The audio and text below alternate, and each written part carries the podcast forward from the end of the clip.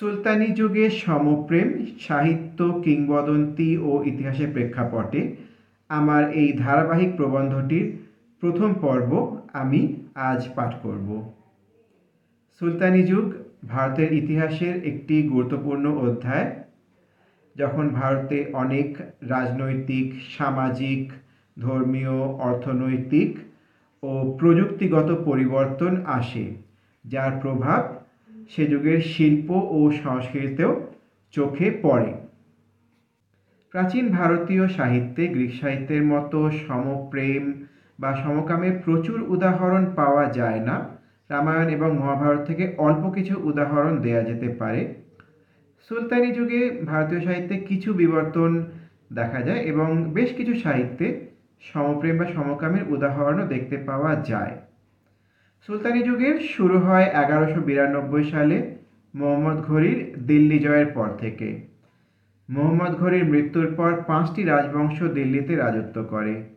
Mamluk বা দাসবংশ, খলজি বংশ তুগলক সৈয়দ ও লোদি বংশ।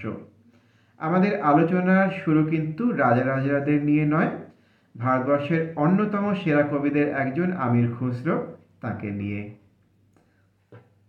মামলুক ও খলজি, এই দুটি রাজবংশের অন্তত পাঁচজন সুলতানের সভাকবি ছিলেন আমির খুসরো। বারোশো তিপ্পান্ন সালে তার জন্ম।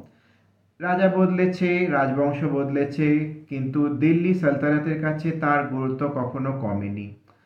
বলবন থেকে আলাউদ্দিন খিলজি প্রত্যেকেই তার গুণগ্রাহী ছিলেন। খুসরোর কাজকে দুই ভাগে ভাগ করা যায়। এক ফার্সি ভাষার সাহিত্য যা খুব ভালোভাবে নথিবদ্ধ আছে। আর দুই, তার হিন্দি ভাষার ছোট ছোট কবিতা যা মৌখিকভাবেই প্রচলিত রয়েছে। সেটা অবশ্য স্বাভাবিক ছিল, কারণ তখন দিল্লির রাজভাষা ছিল ফার্সি এবং হিন্দি ছিল মূলত মৌখিক ভাষা। হিন্দি হিন্দি কিন্তু হিন্দি নয়, এটি হলো এখনকার হিন্দি ও উর্দু ভাষার পূর্বসূরি বলা যেতে পারে হিন্দি ভাষাকে। তো খুসরোর হিন্দি ভাষার কাজ নিয়ে ইতিহাস চর্চা করার কয়েকটি সমস্যা আছে, তিনটি সমস্যা আছে। এক তার হিন্দি ভাষার কাজগুলি মূলত মৌখিক পরম্পরায় বাহিত হয়েছে। সেটা খুব স্বাভাবিক, তখন ওরাল ট্র্যাডিশনেই বেশি সাহিত্য রচনা হতো। দুই তার এই কাজগুলির কিছু তার নিজের আর বাকিগুলো পরবর্তী সুফি সাধকদের রচনা খুসরোর নাম ব্যবহার করে। এখন বসে আলাদা করা সম্ভব নয় কোনগুলি তার নিজের আর কোনগুলি অন্যদের রচনা। অন্যের নাম ব্যবহার করে সাহিত্য বা কবিতা রচনা, এটাও খুবই কমন ছিল প্রাচীন ভারতবর্ষে। আর তিন নম্বর সমস্যা হলো, এই কবিতাগুলি গত কয়েকশো বছর ধরে যে ভাষায় প্রচলিত রয়েছে, সেটি মূলত এখনকার হিন্দি ভাষার মতন। তখনকার হিন্দি ভাষার মতো নয়। ঠিক যেরকম কৃতিবাসী রামায়ণ আমরা পাই প্রিন্টের যুগের আধুনিক বাংলা ভাষায়। কৃতিবাসী যুগের বাংলা অনেকটাই হারিয়ে গেছে, প্রিন্টের রামায়ণে তো নেই। তাই খুসরোর হিন্দি কবিতা, কবিতার কথা বলার সময় আমরা খুসরোর কবিতা না বলে খুসরোর নামাঙ্কিত কবিতা বলব। খুসরোর নিজের হোক আর অন্যেরই দিল্লির সুফি সাহিত্য পরম্পরার প্রতিফলন এই কবিতাগুলির মধ্যে দেখা যায়। কারণ অন্য যারা লিখেছেন, তারাও কিন্তু খুসরোর যে সুফি ট্র্যাডিশন ছিল, তারই তারই উত্তরাধিকারী। এই আলোচনায় আমরা সমপ্রেম বলতে দুটি পুরুষ বা দুটি নারীর মধ্যেকার প্রেম ভাবকে বুঝব।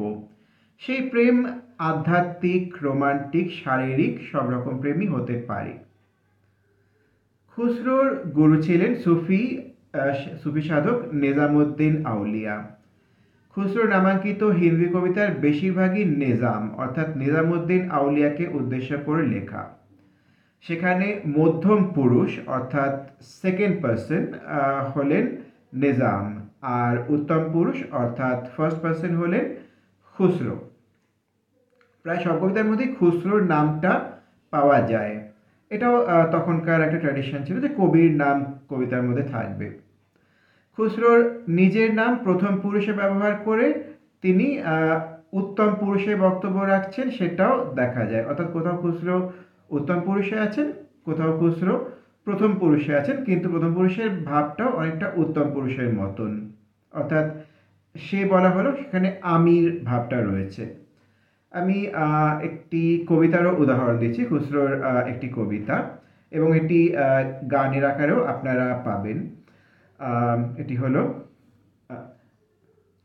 तोरी सूरत के बलिहारी निज़ाम सब सखियों में चुनर मोरी मैली देख हंसे नर नारी निज़ाम अब के बहार चुनर मोरी रंग दे पिया रख ले लाज हमारी निज़ाम सदका बाबा गंज शकर का रख ले लाज हमारी निज़ाम कुतुब फरीद मिल आए बराती खुसरो राज दुलारी निज़ाम को सासू को ननद से झगड़े हमको आस तिहारी निज़ाम তোরি সুরতকে বলিহারি নিজাম এটা আমি বাংলায় অনুবাদের চেষ্টা করছি তোর সুরতের বলিহারি নিজাম সব সখীর মাঝে ময়লা মোর চুনরি, দেখে হাসে নরনারী নিজাম।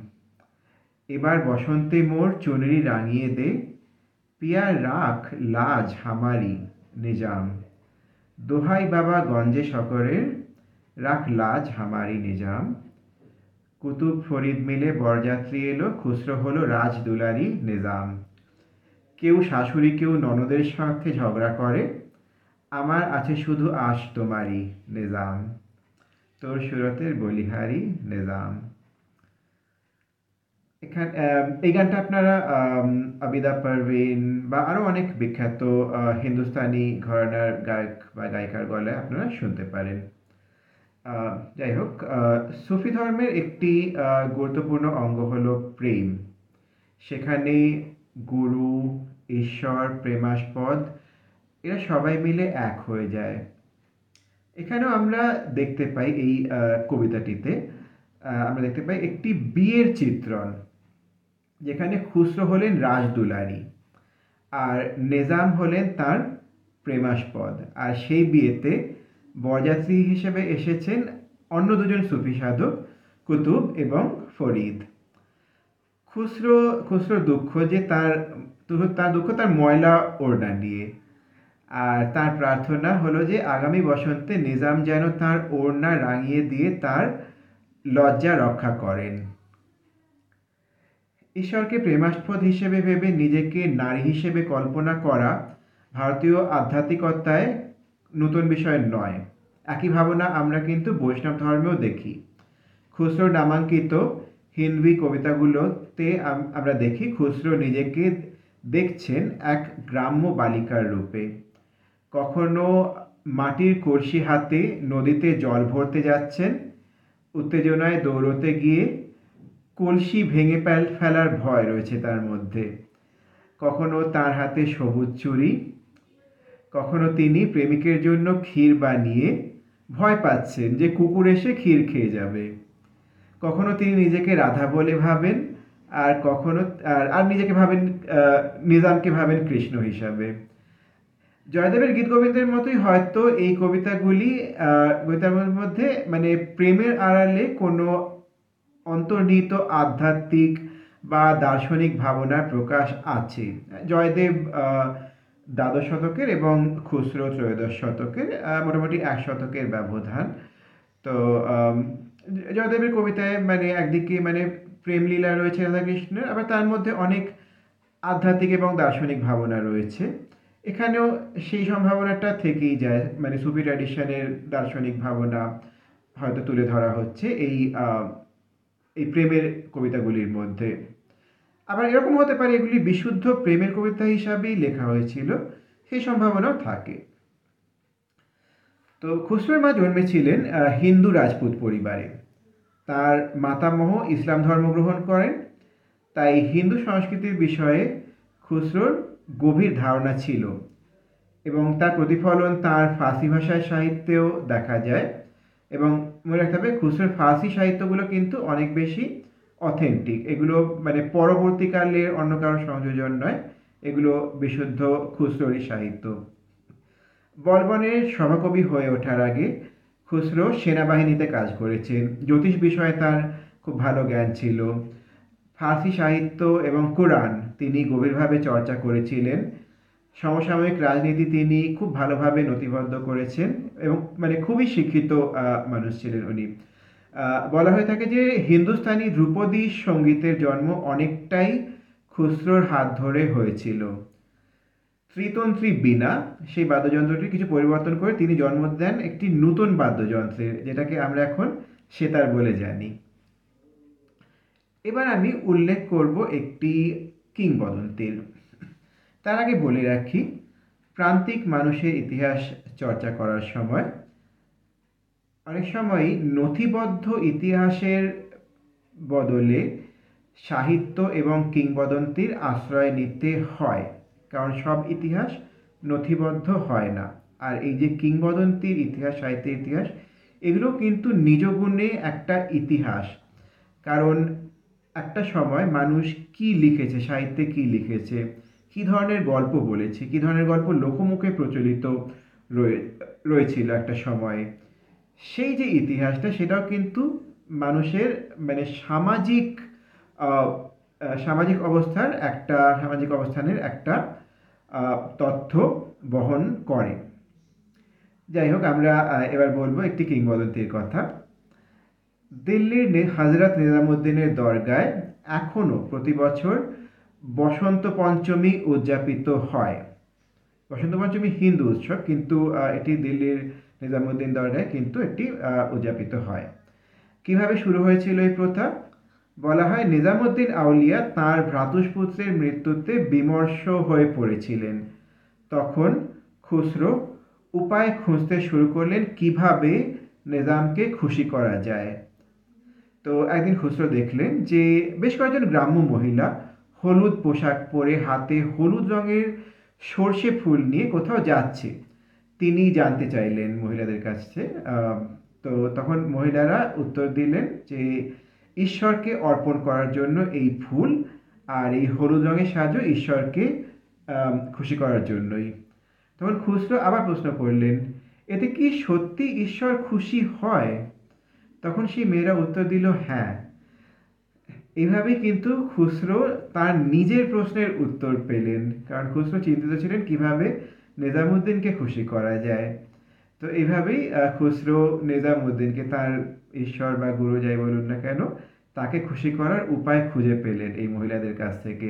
খুসরো নিজেও পরলেন বাসন্তী রঙের শাড়ি, হাতে নিলেন হলুদ সর্ষের ফুল আর এই মহিলাদের সঙ্গে গান গাইতে গাইতে তিনি নিজামের কাছে গেলেন সেই আহ, গানটি ছিল আমি আহ, পড়ে শোনাচ্ছি सकल बन फूल रही सरसों अम्बुआ फूटे तेसु फूले कोयल कुकत डार डार और गोरी करत सिंगार मालनिया गरवाले आई करसों सकल बन फूल रही सरसों तरह तरह के फूल मंगाए ले गरवा हाथ में आए निज़ामुद्दीन के दरवाजे पर आवन कह के अजहो न आए बीत गई बरसों सकल बन फूल रही सरसों এটির আহ, বাংলা করলে দাঁড়ায় আহ, সকল বনে ফুটেছে সর্ষে ফুল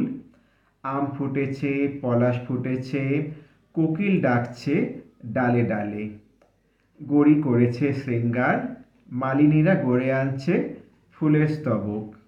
নানা রকম ফুল আনিয়ে আমি নিজের হাতে গড়ি। কিন্তু নিজাম, সে ফুল নিয়ে নিজামুদ্দিনের দরজায় আসব বলেও আজও আসা হলো না। কেটে গেল বছরের পর বছর। হয়তো এটি অনেক বছর পরের কোনো কবির রচনা। কারণ এটির ভাষা অনেকটাই পূর্বাঞ্চলিক ভাষা। পূর্বাঞ্চলী মানে একটা মৈথিলি বা ভোজপুরি ভাষা বলা যায়। এই ঘটনা সত্যি নাকি এটি কাহিনী জানা নেই। তবে মনে রাখতে হবে যে, এইরকম কিংবদন্তিরই রূপ নিয়ে সুফি সাধকদের মধ্যে বহু শতাব্দী জুড়ে আমির খুসরোকে ঘিরে বেঁচে বেঁচে ছিল বা বেঁচে আছে। মানে এই প্রেমের সাথে একাকার হয়ে যাওয়া অধ্যাত্ম ভাবনা।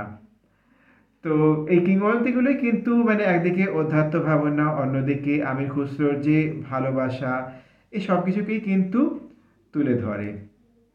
তো আজকের পর্ব এখানেই শেষ। পরের পর্বে আমরা আমির খুসরোকে নিয়ে আরও আলোচনা করব।